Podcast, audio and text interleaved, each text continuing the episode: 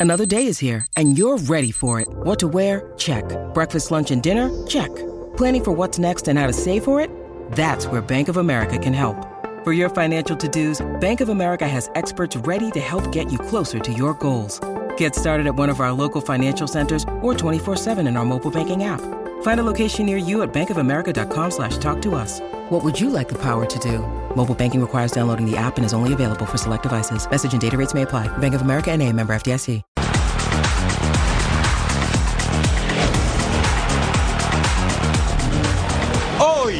Hoy en Total Sports. Es un mexicano más, este, y creo que desde antes de llegar acá, el hecho de convivir con algunos ya fuera, ya sea en, en el Atlas, en América, yo creo que eso ha hecho que se adapte muy rápido y pues bueno, hay muy buen grupo y Le dan la bienvenida a Quiñones en el Tri. Hola Rayados, estoy feliz de estar en casa, arriba al Monterrey. Ya aterrizó en la Sultana del Norte el Tecatito Corona. Messi causa sensación entre los famosos. Estoy deseando de volver a ponerme el escudo del Sevilla. El capitán Sergio Ramos vuelve a casa. Problemas con la justicia para Julio Urias. Iniciamos la semana, pero que estos aires no nos impidan traerles la mejor información porque ya comienza una nueva emisión de Total Sports. Sí, están en el lugar correcto. Bienvenidos a Total Sports junto a Majo Montemayor. Les saludo con mucho gusto Eric Fisher. En todo el mundo, decenas de selecciones nacionales se están agrupando porque es fecha FIFA y esto va a estar bueno. Eliminatorias para la Euro, eliminatorias sudamericanas rumbo a la Copa del Mundo y partidos amistosos. Y vamos a dar seguimiento a todo eso y a mucho más que no, Majo, que gusta acompañarte. Ah, el gusto es todo mío. Qué gusto que nos acompañen aquí en Total Sports. Y ya tenemos lista de convocados para el Tri Sub-23. Aquí tenemos los detalles de Tecatito Corona que llega hasta Monterrey para reportar con los rayados. Y bueno, Julio Urias que se metió en un problemón en Los Ángeles. Aquí tenemos los detalles, Eric. Pero hay que hablar de selección mexicana, Claro. claro, es lo que roba los reflectores toda esta semana. Sí, por supuesto. Ya está entrenando, ya se puso la playera, aún no de manera oficial porque no recibió aún la carta de naturalización, pero Julián Quiñones próximamente estará con el tricolor. Y para todos los detalles del equipo del Jimmy Lozano, Armando Melgar, desde el Centro de Alto Rendimiento de la Federación Mexicana de Fútbol. Armando, te saludamos con el gusto de siempre. Cuéntanos, por favor, de la selección mexicana. ¿Cómo están compañeros? Qué gusto saludarlo. Les mando un fuerte abrazo hasta la mesa de Total Sports. Ya ustedes lo mencionaban muy bien. Comienzan a agruparse las selecciones por la fecha FIFA y la selección mexicana no es la excepción. Hay muchísimas cosas que comentar este día. Sin embargo, lo que roba los reflectores es la llegada de Julián Quiñones, el jugador del América, quien no fue convocado por temas legales. Sí recibió una invitación directa de Jaime Lozano para reportar este día y para comenzar con los entrenamientos y con esta famosa adaptación al conjunto nacional con el que ya va a poder participar en octubre. Y de esto nos habló Kevin Álvarez. No, adaptación no creo. Tiene bastante tiempo en el fútbol mexicano, eh, tiene bas- bastante calidad y creo que va, va a ser un, un elemento muy importante que viene a sumar mucho. Claro, con la calidad que tiene creo que viene a aportar bastante ya que nos puede ayudar en, muchos aspectos dentro del juego. Y claro, es un mexicano más este, y creo que desde antes de llegar acá el hecho de convivir con algunos ya fuera, ya sea en, en el Atlas, en América, yo creo que eso ha hecho que se adapte muy rápido y pues bueno, hay muy buen grupo y, y estamos haciendo que se adapte lo más rápido posible. Kevin Álvarez, que también es otro de los que regresa a esta selección mexicana debido a que no estuvo en consideración para la Copa Oro y precisamente de eso también hablamos porque es una de las posiciones, la lateral derecha, que más competencia va a presentar en todo este proyecto al 2026 porque Jorge Sánchez fue en Europa y porque Julián Araujo también está en España. Entonces, ¿qué es lo que pasa con Kevin Álvarez que juega en México? ¿Tiene o no alguna desventaja? También de eso platicamos. Sí, la competencia es algo muy, muy fuerte eh, en esa posición. Eh, creo que eso es muy bueno para, para la selección, ya que hace que uno dé lo mejor de sí. Este, el hecho de que yo siga pues aquí en la liga, la verdad no, no, me, no me preocupa. Al final de cuentas, este, uno tiene que trabajar, dar lo mejor de sí mismo y aprovechar este tipo de oportunidades para poder ganarse un puesto. Para muchos los partidos amistosos de esta fecha FIFA frente a Uzbekistán y Australia entran en la categoría de moleros. Sin embargo, para Kevin Álvarez y para algunos de los futbolistas que reciben su primer llamado son especiales. Son bastante importantes, más allá de que sean amistosos, siempre uno viene a dar lo mejor. Eh, y como dices, el hecho de que no haya eliminatoria tiene que ser importante para nosotros tomar estos juegos como algo algo especial porque es cuando están todos juntos y podemos empezar a demostrar de, de lo que se va trabajando. Compañeros, ahí tienen a Kevin Álvarez y también les quiero platicar que por otra parte, eh, minutos antes de ingresar a este centro de alto rendimiento, pudimos observar a Gerardo Espinosa, quien hasta hace poco era el director técnico de la selección sub-23, por la intención de ser contratado por Puebla, bueno, lo dejó, ahora ya todos sabemos la historia, tampoco pudo ser contratado por el Club Puebla debido a los eh, distintos reglamentos de la Liga MX, pero tuvo unos minutos para platicar con nosotros y explicarnos cómo es que se va de esta Federación Mexicana de Fútbol. Veo que va muy bien, va a avanzar bien. Eh, con Jaime eh, siempre hubo buena relación, siempre hubo un buen trato. Me parece que le va a ir bastante bien. Van a conseguir grandes objetivos, van a marcar historia en el, en el próximo mundial. En, en, todo eso me parece que van bastante bien. Simplemente son situaciones y decisiones que, que, se van tomando y no hay buenas o malas, simplemente decisiones. Bueno, simplemente es, son situaciones que se van dando y me parece que cada uno, repito, tendría que aprender a manejar mejor este tipo de situaciones. Y de mi parte no hay, no hay ninguna otra situación. Eh, tengo que aprender a leer bien los reglamentos.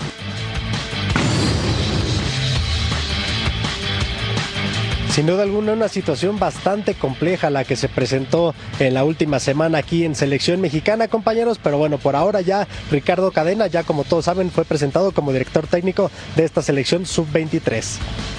Gracias Armando, te saludo con mucho gusto también, un abrazo fuerte hasta el car. Oye, platícanos algo, porque durante el fin de semana también se encendieron los foquitos rojos en el partido de Feyenoord, en donde Santi Jiménez, que ya se ha ganado muy merecido su lugar en la selección mayor, salió eh, por molestias físicas. ¿Sabemos algo si él va a poder estar presente ante el partido de Australia? Gracias, Majo. Sí, mira, te comento, pude investigar y lo de Santi Jiménez realmente fue un cambio por precaución. Evidentemente presentó una ligera molestia, pero lo que podemos saber es que no es eh, ninguna alarma, no hay nada que prevenir y seguramente Santi Jiménez va a tener minutos en alguno de los dos partidos o por qué no pensar que en los dos partidos amistosos de esta fecha FIFA con selección mexicana. Ah, pues es una estupenda noticia. Gracias por sacarnos de esa duda, mi querido Armando, porque Santi Jiménez le hizo dos tantos con Fenor a Utrecht, llega a cinco en la Eredivisie y por supuesto que todos queremos verlo con selección mexicana. La que sí se confirma es la baja de Sebastián Córdoba del equipo de Tigres que sale lesionado contra Gallos Blancos de Querétaro. ¿Hay un alta de última hora por parte de Jimmy Lozano o solamente la baja del futbolista de Tigres? No, mira, fue una decisión de Jaime Lozano. Eh, tenía la posibilidad de convocar a otro futbolista, sin embargo, el cuerpo técnico decide eh, quedarse como estaba hasta el momento. Entonces, Sebastián Córdoba, como ya tú lo mencionabas, mi querido Eric, causa baja y la selección se queda igual, sabiendo que tiene un plantel bastante completo y sobre todo porque tiene muchos jugadores para ver, sobre todo el regreso de Héctor Herrera, que para muchos es bastante polémico. Entonces, por eso pasa la decisión de quedarse ya como estábamos en la convocatoria. La verdad es que va a ser muy fascinante, Armando, ver cómo nuevos futbolistas que nunca habían sido llamados se van integrando con eh, viejos futbolistas que también tienen su lugar ganado como Héctor Herrera. Van a ser unos procesos bastante interesantes. Ahora, cuéntanos un poquito acerca de la logística que tiene el Tri para hacer estos dos compromisos amistosos. Mira, hasta este momento, mi querida Majo, la selección, como ya lo decíamos al principio, hoy tuvo su primer entrenamiento después de que estuvieron reportando algunos jugadores en la noche de este domingo. Algunos otros lo hicieron durante la mañana de este lunes y va a estar entrenando por lo menos hasta el día jueves por la tarde. Ahí estaría presupuestado que la selección mexicana ya viaje rumbo a Estados Unidos para encarar estos compromisos de la fecha FIFA. Pues muchas gracias Armando Melgar y ahora sí que tenga buena mano y buena elección Jaime Lozano porque las listas previas, la de Nation League, Copa Oro fue de Diego Martín Coca uh -huh. y esta es la primera de Jaime Lozano. Que tenga buena mano, te enviamos un abrazo muy grande hasta el CAR, querido Armando Melgar. Que así sea, compañeros, les regreso el abrazo y qué gusto estar con ustedes. Muchísimas gracias, Armando Melgar. Ay, pues ojalá que todo salga bien, partner. Claro que sí, son partidos importantes, aunque algunos digan moleros, como bien nos decía Armando, la verdad es que cualquier amistoso es importante y más para un proceso nuevo como el que está teniendo el Jimmy. Veamos cuáles son los partidos amistosos, esos compromisos para el sábado 9 de septiembre.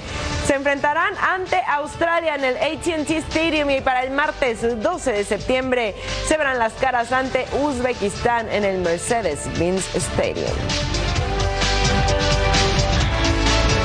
Más de selecciones nacionales, Ricardo Cadena presentó su primera convocatoria de 22 futbolistas para concentración previa a los duelos de concentración y preparación que van a sostener ante Colombia en Tlaxcala y en el Centro de Alto Rendimiento de la Federación Mexicana de Fútbol en la Ciudad de México. Estos se van a celebrar el 9 y el 12 de septiembre. Éxito para Ricardo Cadena.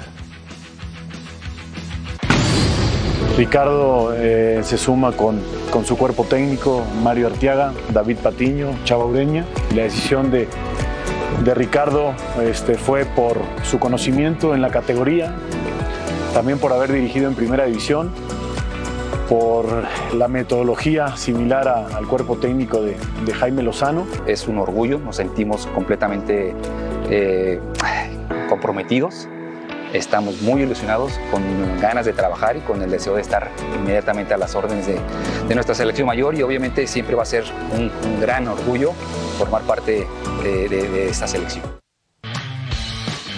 Esta es la primera convocatoria de Ricardo Cadena Porteros, José Rangel el tercer guardameta de las Chivas, además de Fernando Tapia.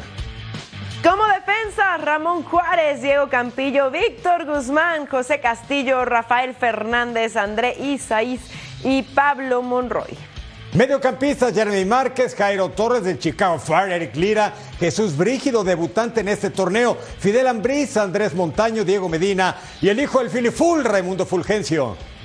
Como delanteros, Edson Ayón, Brian González, Rodrigo Huescas, Marcel Ruiz y Roberto de la Rosa. Así los partidos amistosos para el sábado 9 de septiembre contra Colombia en el estadio Tlahuicole en Tlaxcala y el martes 12 también contra Colombia en el centro de alto rendimiento. En Monterrey ya esperaban con ansias la llegada de su último refuerzo en la Apertura 2023. Jesús Tecatito Corona llega para darle más fuerza a la ofensiva de los Rayados. Aquí revisamos lo que sucedió a su llegada a la Sultana del Norte. Vuelve el hijo pródigo a Monterrey. Jesús Tecatito Corona ya está en la Sultana del Norte y de inmediato la afición rayada lo aclama como un rockstar a su llegada. Para ya las primeras palabras como, como nuevo futbolista después de 10 años, de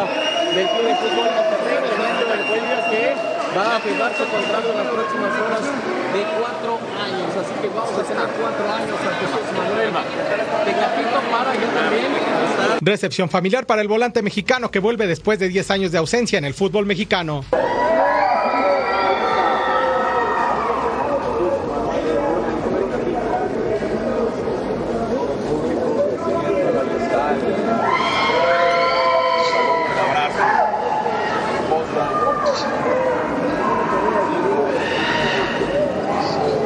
Bienvenido a casa, Chuy. Y otra vez, como sucedió en la llegada del español Sergio Canales, entre empujones, Corona dio sus primeras impresiones. Tengo sentimientos encontrados, la verdad que estoy muy feliz, esperé unos, unos años por, por volver y hoy, hoy se concretó, así que muy contento, muy ilusionado. El compromiso del Tecatito es claro y desde el primer minuto dará todo en su regreso a casa. Lo que pueden esperar es, voy a intentar, voy a hacer todo lo posible por, por regresarle la confianza que me tuvieron y esperemos ser muy, muy felices. Jesús, ¿qué te motivó de venir a, nuevamente a Rayados a tomar este reto? Que en mi caso. Una figura más llega a Rayados para acrecentar esa obligación de levantar el título en la Apertura 2023.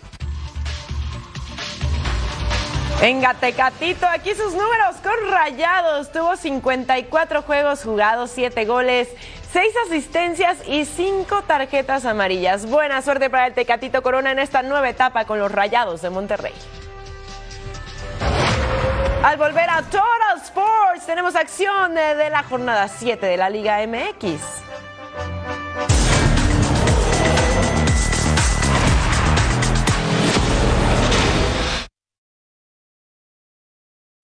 When you need mealtime inspiration, it's worth shopping Kroger, where you'll find over 30,000 mouthwatering choices that excite your inner foodie. And no matter what tasty choice you make, you'll enjoy our everyday low prices, plus extra ways to save, like digital coupons worth over $600 each week. You can also save up to $1 off per gallon at the pump with fuel points. More savings and more inspiring flavors make shopping Kroger worth it every time. Kroger, fresh for everyone. Fuel restrictions apply.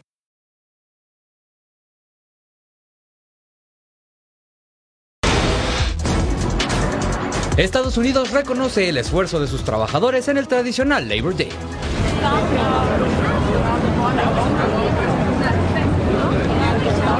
Cada año, el primer lunes de septiembre, se celebran las diferentes acciones que los trabajadores estadounidenses lograron. El deporte no es ajeno a esta celebración.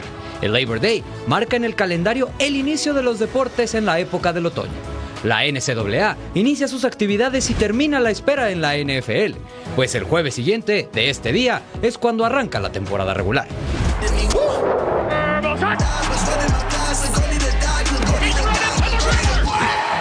En el automovilismo se corre la tradicional Southern 500 NASCAR en el Darlington Raceway.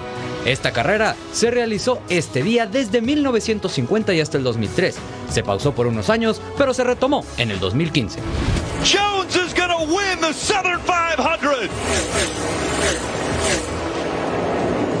La fecha de Labor Day marca también la mitad del último Grand Slam del año. En el US Open entran las últimas fases previas a las rondas decisivas rumbo al título de este cuarto torneo grande. Another one.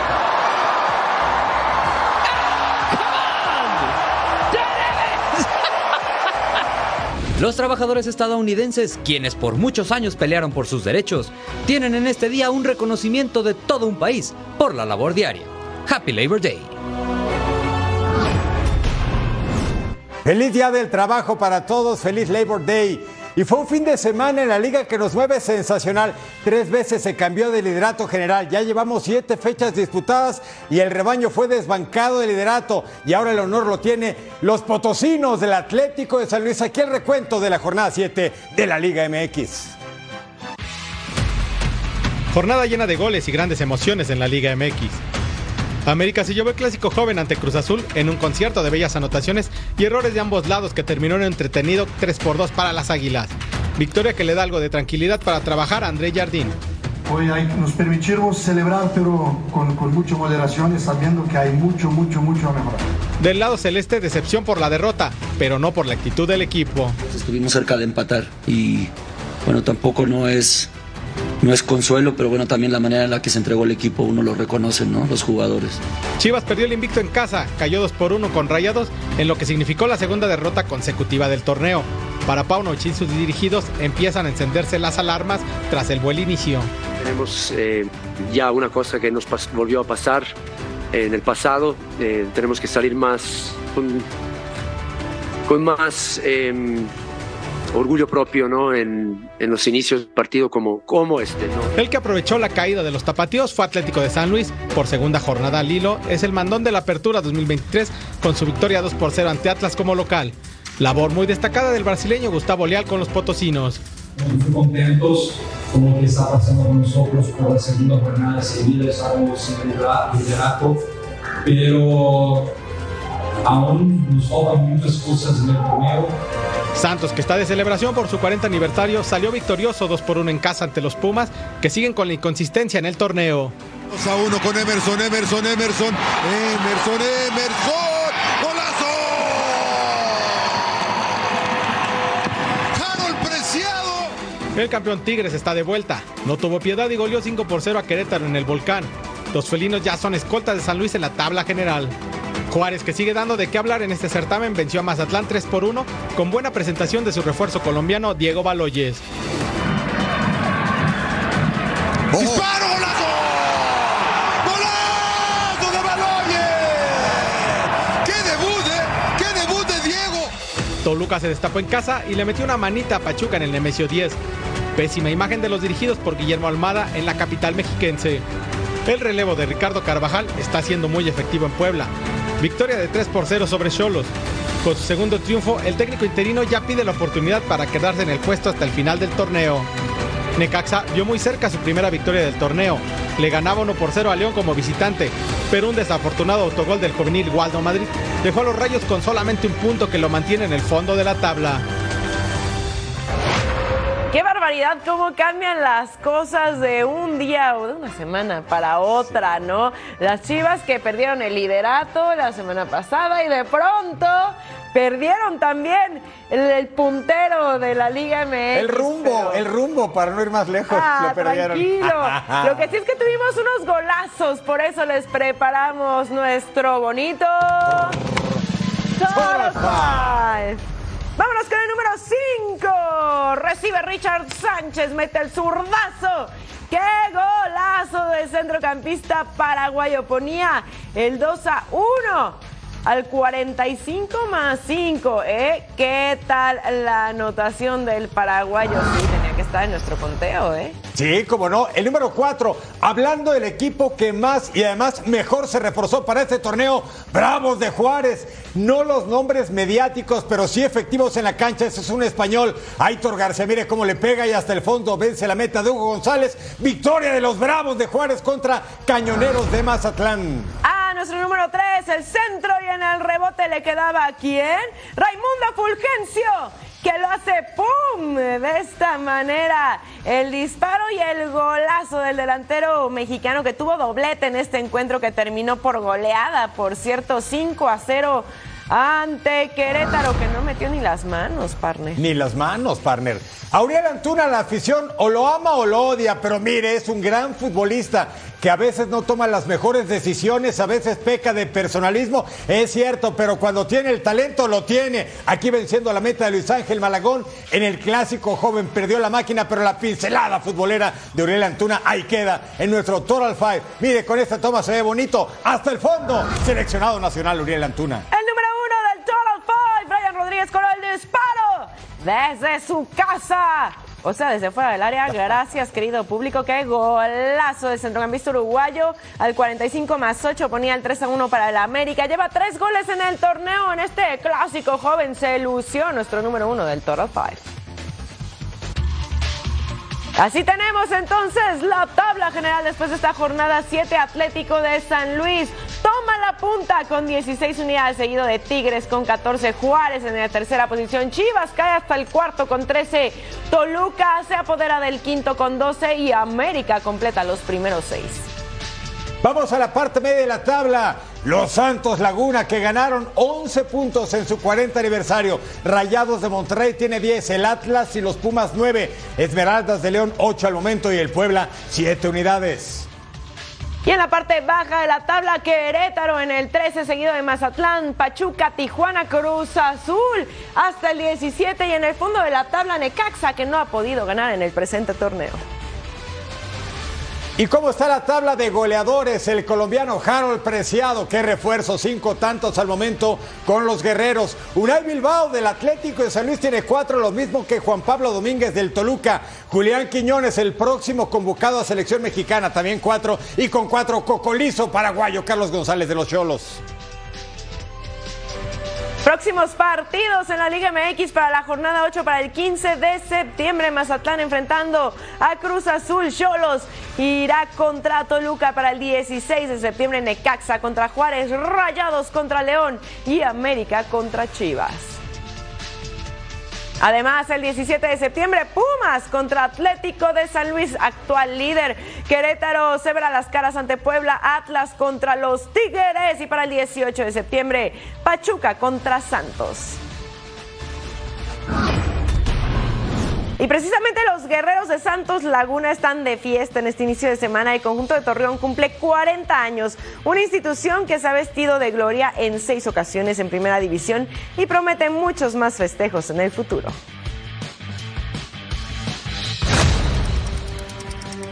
Hace 40 años comenzó la historia de uno de los equipos más ganadores de México.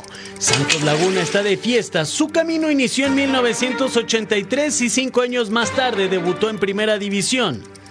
Pero la historia ganadora de los albiverdes arrancó con el título en el primer torneo corto en el invierno de 1996. las liguillas. Esa liguilla del 96, la, la conexión con la afición fue enorme, ¿no? Fue fantástico. Grandes estrellas vistieron sus colores. Jared Borghetti sus más de 200 goles. Benjamín Galindo que derrochó clase en la comarca. Oribe Peralta que fue medallista de oro en Londres 2012. Rodrigo Ruiz que se ganó el corazón de la afición de Santos y muchos más que construyeron una historia como guerreros. Somos guerreros, somos campeones, somos la fuerza de miles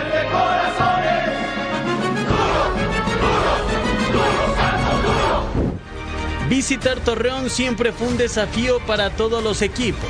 En el antiguo Corona y en el territorio Santos Modelo queda claro que la comarca lagunera es la casa del dolor ajeno. Y cuando platico con amigos, eh, compañeros de, de, profesión, les digo, ¿qué, ¿qué pensaban cuando veían el calendario? ¿Cuándo me toca ir a Torreón? ¿Agosto? Chao, perdimos.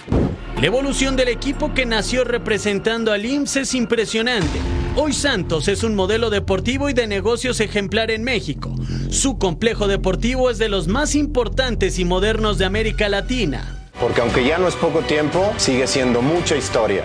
El siguiente paso para uno de los invitados recurrentes a Liguilla es conmemorar su aniversario con la séptima estrella. Felices 40 años a todos los guerreros. ¡Feliz cumpleaños, guerreros! Revisemos sus títulos. En 40 años tienen seis campeonatos en invierno del 96, verano del 2001, clausura 2008, clausura 2012 en el 2015 y también en el clausura 2018, una Copa MX en el Apertura 2014 y campeón en el Apertura 2014. Vamos a una pausa y al volver a Total Sports sigue la Messi manía en la Major League Soccer.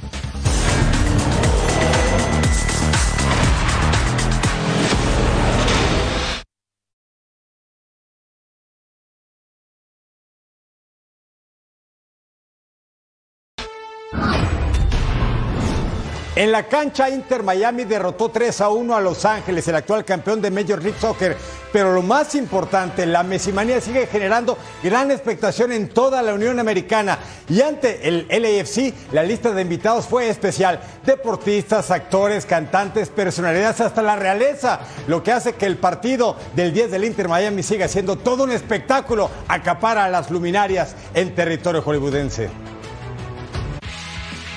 La euforia por ver a Messi aterrizó en Los Ángeles. Ver al mejor futbolista de la historia colapsó a la ciudad californiana. Los boletos para ver al campeón de la MLS LAFC recibiendo al campeón de la League's Cup Inter Miami estuvieron por las nubes. La entrada más barata el día del partido costó 785 dólares. Para este juego las localidades promediaron 690 dólares, un aumento de 527% con respecto a otros partidos de temporada del equipo de de Carlos Vela. De esta forma, Messi volvió a romper un récord. En este partido se vendieron los boletos más caros en la historia de la Major League Soccer y los asistentes, por supuesto, pudieron disfrutar una victoria más del astro argentino. La liga la veo muy bien, eh, como ya sabéis. Eh, era una liga muy atractiva para mí y, antes de llegar pues eh, me despertaba curiosidad por algún día poder estar aquí. Las celebridades no quisieron perderse el partido del campeón del mundo. En el juego estuvieron presentes el ganador del Oscar Leonardo DiCaprio, la dulce voz de Selena Gómez, y en la tribuna hubo confusión sobre quién llegó como Spider-Man, Tom Holland o Toby Maguire. Otros deportistas se suman al fenómeno Messi, LeBron James que tuvo asientos de lujo para el juego. El béisbol dijo presente con el mexicano Julio Urias. Desde la tribuna se escucharon los gritos del técnico Ted Lasso, o mejor dicho, el actor Jason Sudeikis. Jaime Camille, Ed Norton y una lista gigantesca de estrellas acompañaron al equipo rosado. En lo deportivo, Messi no solo sigue llenando estadios. Con la victoria, Inter sueña con los playoffs y la marca del argentino sigue creciendo que ya tiene 11 juegos y 11 goles. Por si fuera poco, regaló una joyita de asistencia para el segundo gol de Miami. El fenómeno de Messi en Estados Unidos tendrá su siguiente parada el próximo sábado en Miami cuando Inter reciba Sporting Kansas City.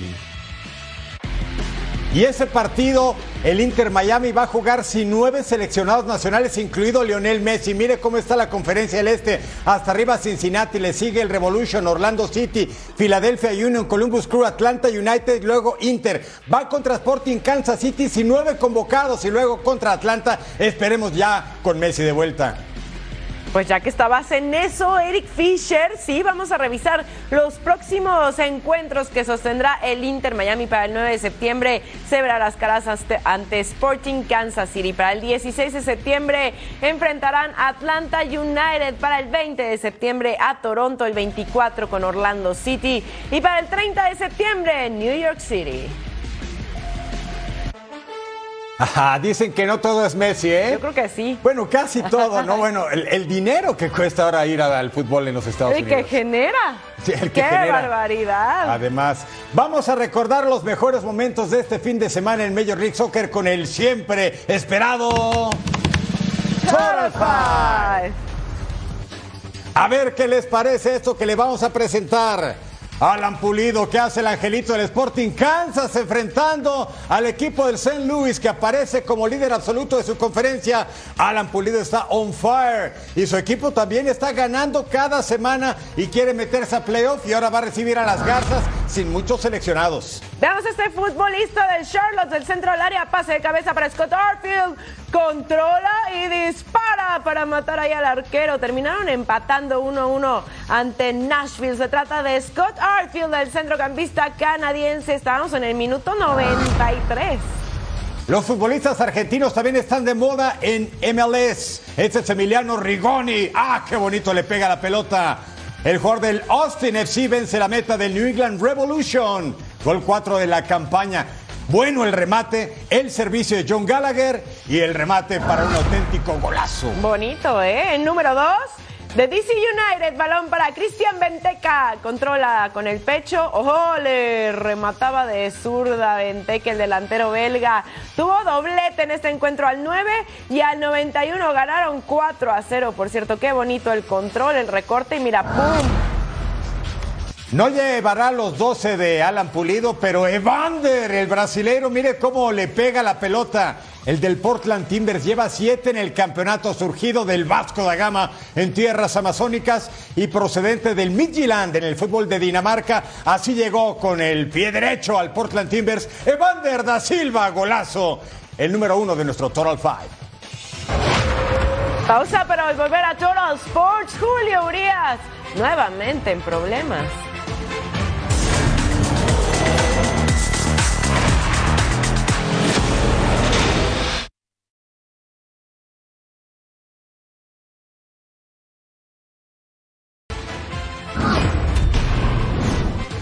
Más temprano le platicamos que el pitcher de los Dodgers, Julio Urias, el mexicano, estuvo entre los invitados especiales para el partido entre el LAFC y el Inter Miami este domingo. Sin embargo, horas más tarde del juego de fútbol, fue arrestado por violencia doméstica de acuerdo a un informe policial de Los Ángeles. Este sería el segundo incidente de este tipo en los últimos cuatro años para el oriundo de Sinaloa, quien después de pagar una fianza por 50 mil dólares quedó en libertad provisional. Y quién mejor que nuestro compañero Carlos Álvarez para hablar sobre el caso de Julio Urias y cómo lo va a tomar la Major League Baseball sobre esta nueva situación de violencia doméstica de parte del pitcher estelar de los Dodgers. Adelante, Carlos. Bienvenido. ¿Qué tal? Un placer saludarles. Y el pitcher mexicano de los Dodgers de Los Ángeles, Julio Urias, fue arrestado tarde en la noche del domingo y acusado de delito de violencia doméstica. Urias fue puesto en libertad después de cuatro horas encarcelado al pagar una fianza de 50 mil dólares. Los detalles del incidente todavía no han sido divulgados. Esta es la segunda ocasión que el culiche está envuelto en un supuesto incidente de violencia doméstica. En el 2019 fue suspendido por las grandes ligas por 20 juegos por violar sus reglas de violencia doméstica, asalto sexual y abuso infantil. Según testigos, Urias en esa ocasión empujó a su compañera hacia el piso, pero no se le presentaron cargos, pues ella dijo que solamente fue un tropezón. Lo que se puede esperar en esta ocasión es que las grandes ligas pongan al lanzador en la lista restringida y empiecen el proceso de investigación para saber a qué tipo de disciplina será sometido. Urias tendría que entrar a un programa confidencial y comprensivo de evaluación y tratamiento supervisado por la liga. Urias estaba pautado para lanzar el próximo jueves, pero se puede especular que el mexicano posiblemente no pise la lomita en lo que resta del 2023. Los Dodgers, por su parte, publicaron un comunicado en sus redes sociales el cual lee, estamos al tanto de un incidente en el que está envuelto Julio Urias. Él no estará viajando con el equipo mientras intentamos obtener todos los detalles. La organización no tiene más comentarios en este momento. Esto es una situación que no viene en muy buen momento para Julio Urias, puesto que esta es la última temporada de su contrato con los Dodgers de Los Ángeles y entraría a la agencia libre después de finalizado este 2023. Para Total Sports, mi nombre es Carlos Álvarez. Muchas gracias a Carlos Álvarez. Estaremos pendientes de la situación de Julio Urias. Giants contra Cubs. Nos vamos al diamante y mire, Seiya Suzuki el cuadrangular 15 de la campaña y cómo lo celebran en el dogout ventaja tempranera de Chicago sobre San Francisco, que es tercero del oeste en la nacional. Vienen de perder serie 3-1 con los padres luego Casey Schmidt, rodadito al short. Buena atrapada de Dansby Swanson. Llegó de Atlanta Braves esta temporada y mire cómo juega con el guante. Séptima baja. Seiya Suzuki. Otro doblete este al central. Cody Bellinger anota 2 a 0 la ventaja para el conjunto de los Cubs en el mismísimo Wrigley Field. Segundo de la división central de la Nacional. Están persiguiendo a Brewers. Están a tres juegos solamente. ¿Y qué hace Jan Gómez? En la ciudad de Sao Paulo, Brasil. Sencillito al central. Suzuki anota 3-0 la ventaja. Era blanqueada al momento. Octava baja. Dansby Swanson. ¡Ah! Esa pelota picó. Mitch Haniger. El jardinero hizo el esfuerzo, pero no logró quedarse con la de 108 costuras, 69 pulsadas para Swanson, novena alta. Wilmer Flores se poncha. Blanqueada de los Cubs a los Giants. 5 a 0 marcador final. Chase Field para ver a los Rockies contra los D-Backs. Tercera baja con hombre en primera. Corbin Carroll con el triple a jardín derecho. Geraldo Perdomo llegaba hasta home a toda velocidad para poner la primera en la pizarra. Cuarta baja con hombre en segunda y tercera. Gabriel Moreno con el sencillo al jardín central. ¿Y quién iba a llegar hasta home? Es Christian Walker para poner las cosas 2 a 0 en la misma cuarta baja con hombres en primera y tercera. Jace Peterson dobla el jardín derecho y Lourdes Gurriel Jr. anotaba. Gabriel Moreno también llegaba hasta la almohadilla 4 a 0. Bien, hermano. Quinta alta, hombres en primera y segunda. Hunter Goodman, sencillo al jardín izquierdo. Nolan Jones aprovecha y llega hasta home para anotar 4 a 1 en la novena alta con hombre en segunda. Elías Díaz dobla el jardín izquierdo. Ezequiel Tobar iba a llegar hasta la almohadilla para poner ahí las cifras definitivas. Ganan los D-backs 4 a 2 y se aferran al comodín. Tenemos el duelo entre los Seattle Mariners y los Cincinnati Reds. En la primera baja, mire el dominicano Eli de la Cruz, sencillo al derecho. Tiene 21 años apenas como celebra. Debutó en la Gran Carpa apenas el mes de junio y así celebra Eli de la Cruz. Misma primera baja. Hunter Renfro, sencillito al izquierdo. Eli de la Cruz anota 2 a 0. Ventaja tempranera de los Reds sobre los Mariners. Segunda baja. Spencer Steer. Vuela cercas, productor de tres carreras. Ah, sí, ponte el sombrero de vikingo. 20 cuadrangulares, 76 impulsadas para Spencer Steer. Séptima baja con hombre en primera. Tyler Stephenson le encuentra la pelota a Luke Weaver. Hunter Renfro anota 6-2 la pizarra. Luego Ian Gibot, relevista contra Crawford. ¡Ah! Eso se fue de hit. Ty France anota 6-3 marcador. Y en la novena alta, Julito Rodríguez, que había conectado su cuadrangular 25. Aquí se poncha. Victoria de los Reds 6-3 a los Mariners de Seattle. ¿Cómo estamos en el wild card del viejo circuito? Líderes divisionales Atlanta, Los Ángeles y Milwaukee. Por el comodín, Phillies, los Cubs y Arizona Diamondbacks en la pelea. Los Reds, Marlins, Giants y los Padres de San Diego.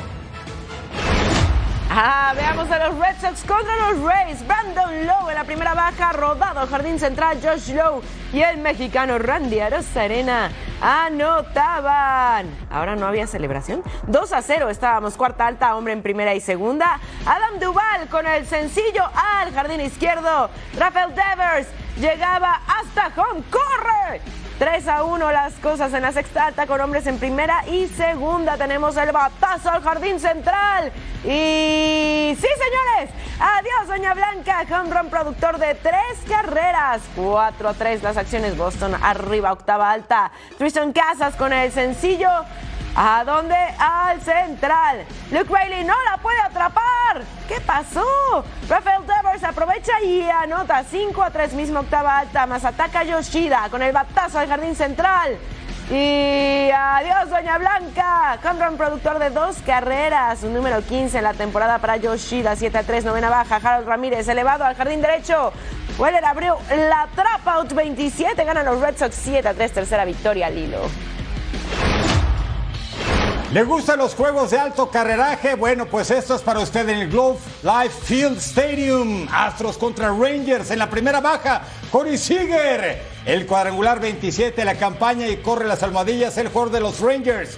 Texas ha tenido una gran campaña, estaba enfrentando a los campeones que son terceros del oeste de la americana, Mitch Garber. Le encuentra la bola a France, Adolis García anota 3 a 0 marcador. Nos vamos a la quinta alta con casa llena. Alex Bregman intentaba el short quedarse con la pelota, pero no. José Altuve y Jeremy Peña llegan a la registradora. El partido se estaba empatando a 3 por bando en la quinta baja. Corey Seager. Ah, sí, vuela cerca, sí.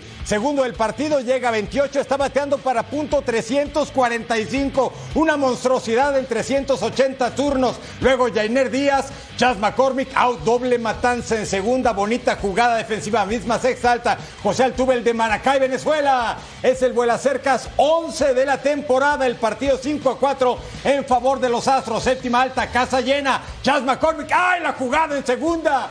El short Corey Seager con el error. Bregman y Cal Tucker anotan. El partido estaba bueno y lo que le sigue. Houston con ventaja de 8 carreras a 5 sobre los Texas. Misma séptima alta, hombres en las esquinas. Janier Díaz, el dominicano, se vuela la barda y además productor de tres carreras. El número 21 de la campaña, 11 a 5, ya olía Pacil Lisa. Novena alta, José Altuve. Segundo el partido, llegó a 12. 13 a 5, marcador final. Masacró Houston a los Rangers.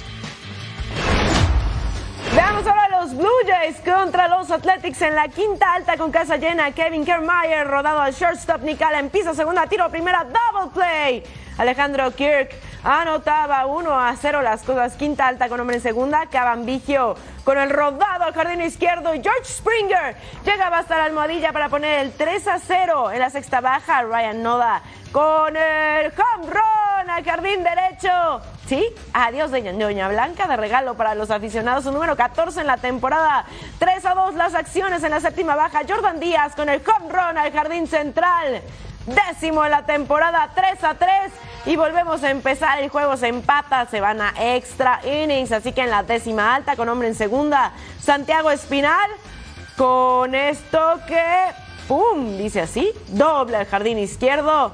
Y Mason McCoy terminaba anotando para poner la pizarra 4 a 3. Arriba Toronto, décima baja con hombre en segunda. Oakland Alameda Conchi Coliseum, home run Jardín Central.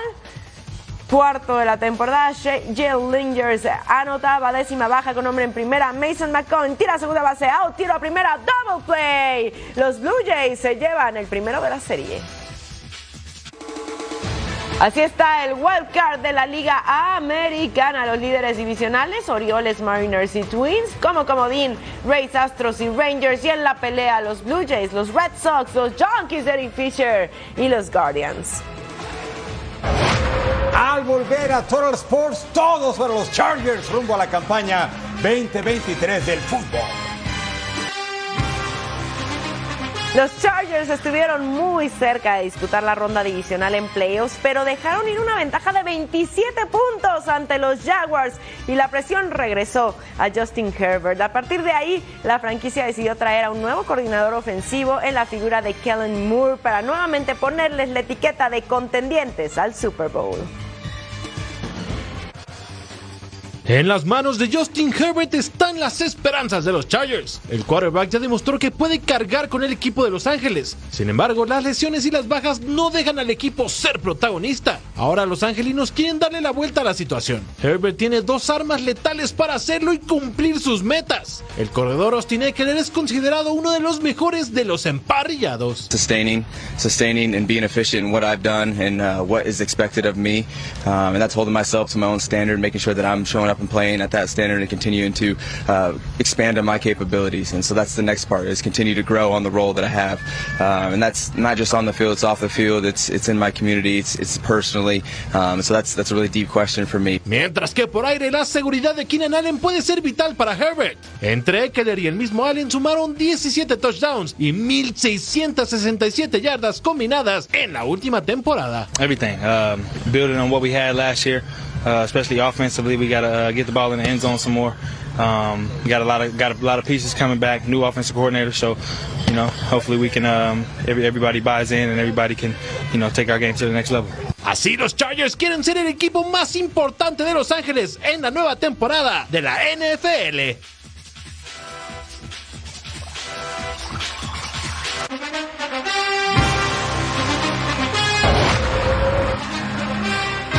Del deporte. En la NFL, el receptor de los Rams, Copper Cup, pasó el fin de semana en Minnesota de visita con un especialista tras recaer de la lesión que padece en el tendón de la corva. Cobb quiere ir a la raíz del problema para superar el malestar lo antes posible. Por lo pronto está en duda para el arranque de la temporada. Uh, we'll be a better. I think the most important thing is is whenever he's able to take the field, whether that be this week, whether that be week two, whatever it is, you know, as long as he's able to have that return to performance, he's feeling like the Cooper Cup that we all know and love, and he's got some clarity on all right, what is really going on. I think that'll uh, you know be a really good situation for us. And Chris Jones aún no se presenta a entrenar con Kansas City Chiefs. El liniero defensivo mantiene su disputa contractual e insinuó que podría esperar hasta la semana 8 de la temporada para regresar. Este jueves inicia la campaña en el Arrowhead Stadium, casa de los Chiefs. En la Fórmula 1, el español Carlos Sainz fue objeto de robo de su reloj la noche del domingo en Milán. El piloto de Ferrari consiguió recuperarlo tras perseguir y retener a los ladrones con ayuda de varios miembros de su equipo y de algunos transeúntes. Los tres asaltantes fueron detenidos, llevados a la comisaría, donde Sainz presentó una denuncia. El reloj recuperado tiene un valor de más de 300 mil dólares. En actividad del US Open, Carlos Alcaraz avanza a los cuartos de final tras vencer en sets corridos al italiano Matteo Arnaldi. Con el triunfo, el español llegó a 40 victorias en torneos de Grand Slam. En la rama femenil hay sorpresas. Jessica Pegula, número 3 del mundo, es eliminada en octavos de final por su compatriota Madison Keys, que se impuso por parciales de 6-1 y 6-3.